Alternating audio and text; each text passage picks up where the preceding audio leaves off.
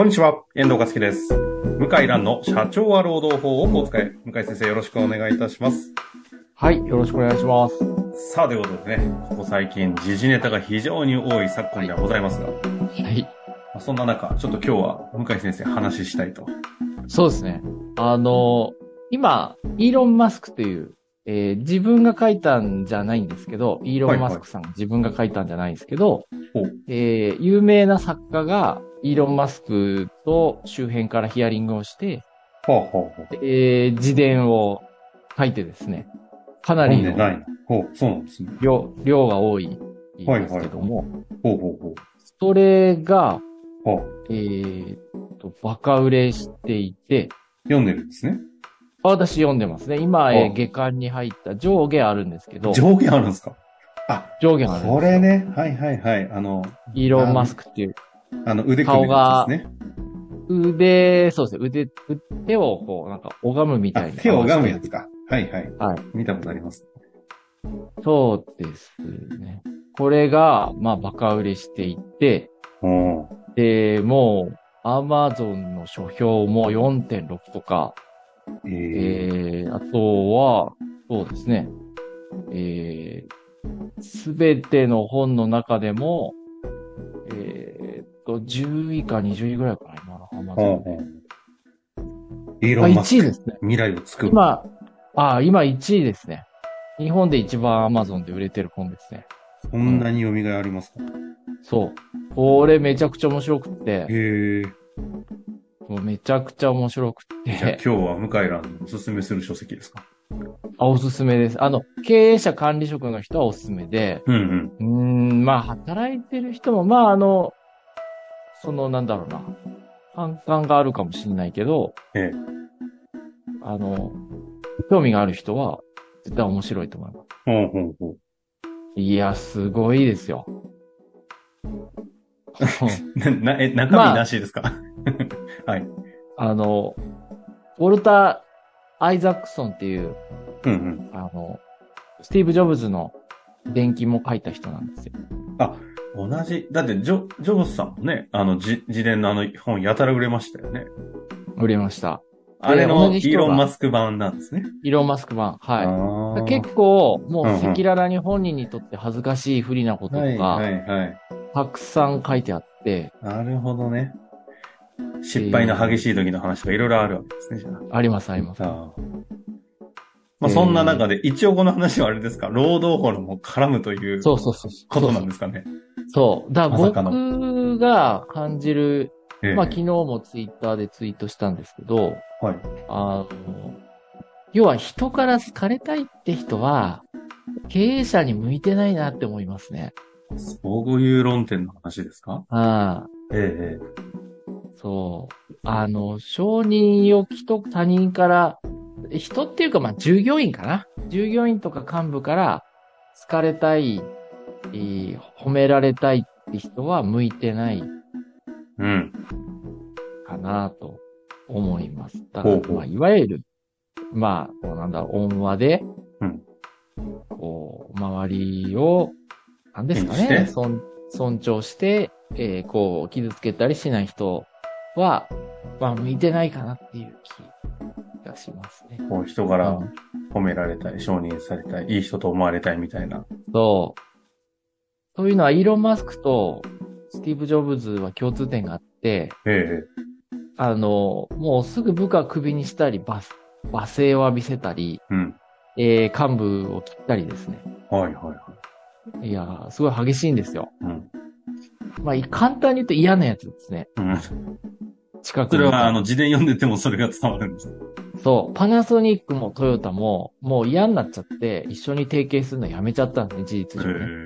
えうん。もう日本の会社から出したらもうとても耐えられないうん内容なんですけど、はい。とにかく、要するにもう誰もやってない新しい革新的なことやるから、ちょっとぶつかるわけですよ。過去はこうだったとか、常識ではこうだとか、あこんなリ、こんなリスクは取れないとか、あ。はいはい。わ、私はやりたくありませんとか、まあそういう人いっぱい出てくるわけですよ。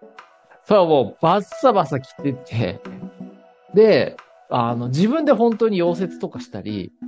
自分でアイディア出したり、あの、もう化学も、あの、なんだろうな、まあそういうこう、溶接とか、組み立てとか、まあ物理とか、まあ全部詳しいんですよ。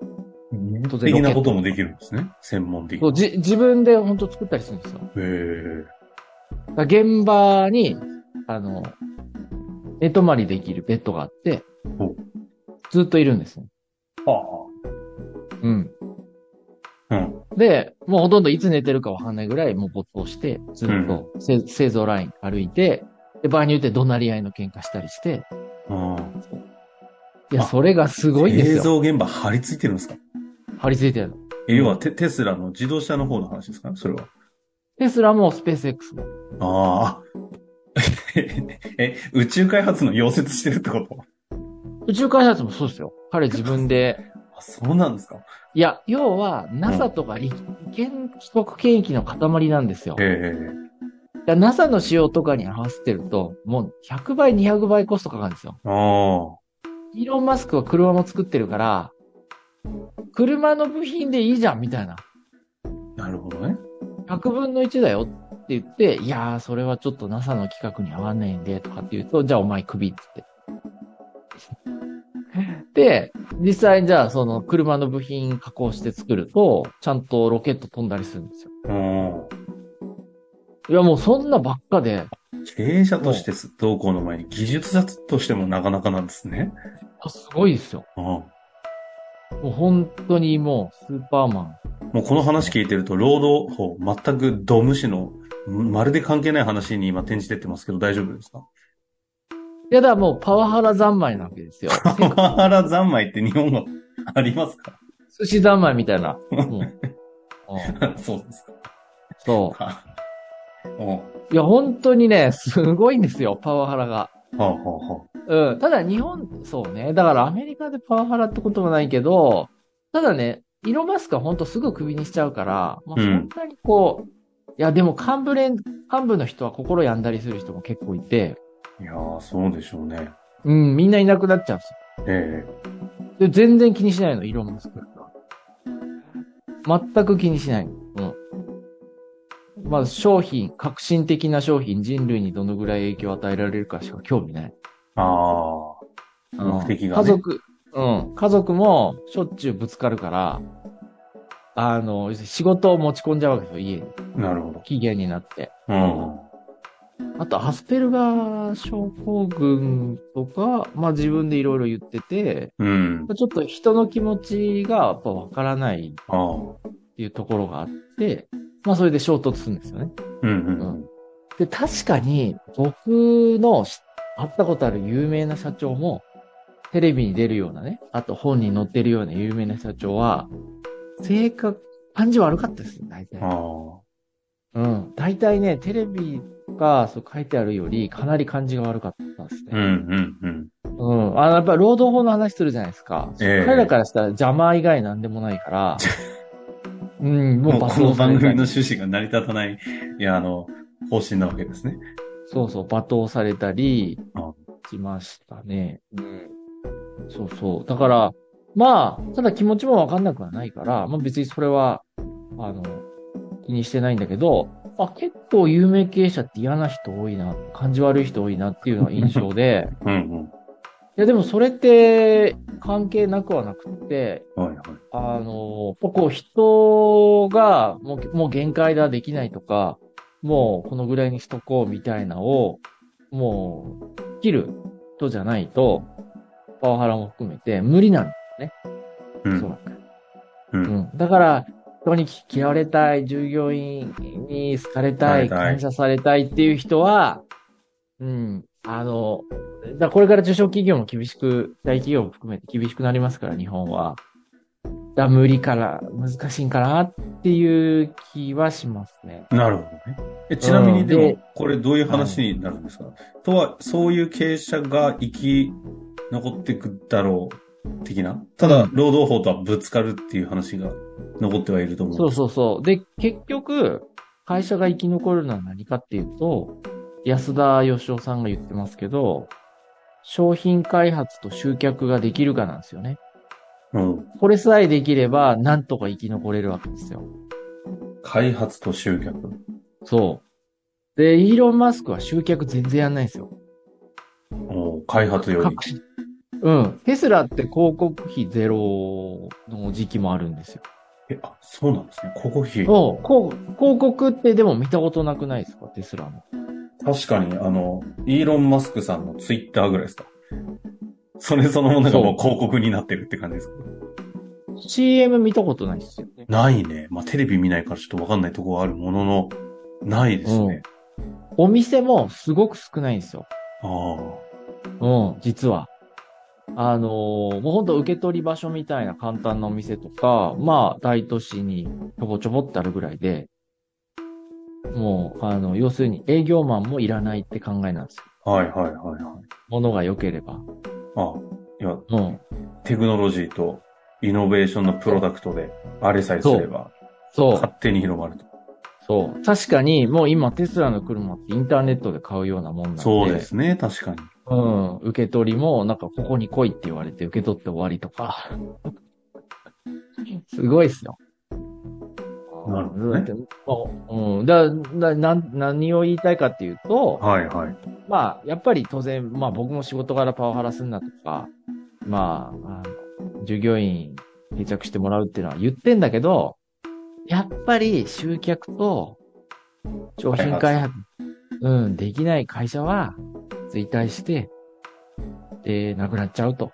う。うんん。だから集客商品開発できて上で、まあ、パワハラしないとかね。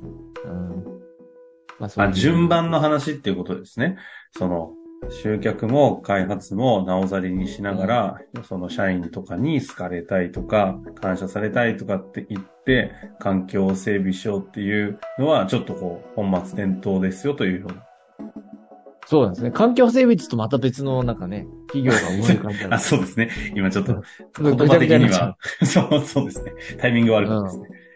いや、でも当たり前なんだけど、まあ、この本読むと、はい。そのシビア、シビアな現実を思い起こさせますね。あうんあ。なかなかそういう意味で言うとね、あの、集客にかなりこう、まあ、概念的に、あれですか、労働法においては考え方も開発してるとも言えると思いますけど、集客も強い向井先生からしても、あれですか、衝撃の次元で。あ、もうすごいですよ、この本。これなんだこれっていう。珍しいですね。あんまり向井先生がこの本すげえってね、今まであんまりなかったですね。もう7、いやもう8年やってますが。うん。何回も読みたいなって思う本ですあ、ね。そんなに？いや、要は日本人忘れてるわけですよ。こういうね、もう徹底的に商品開発に没頭して、世の中人類を変えるっていうのを、まあこれを忘れてるので、まあね、僕も商品開発ってなかなか難しいけど、まあ本当彼の爪の赤でもね、煎じて。こう先日飲みたいぐらい素晴らしい。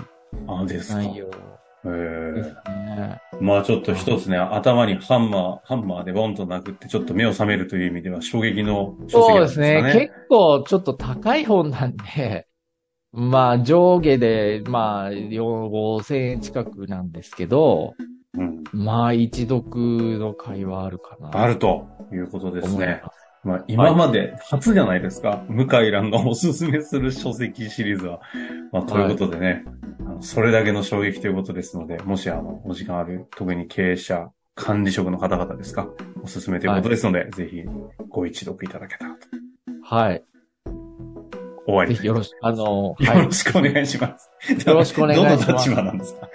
ということで、素晴らしい本なんで。なんですね。はい。終わりましょう。ありがとうございました。はい、ありがとうございました。本日の番組はいかがでしたか？番組では向井蘭への質問を受け付けております。ウェブ検索で向井ロームネットと入力し、検索結果に出てくるオフィシャルウェブサイトにアクセス。その中のポッドキャストのバナーから質問フォームにご入力ください。たくさんのご応募お待ちしております。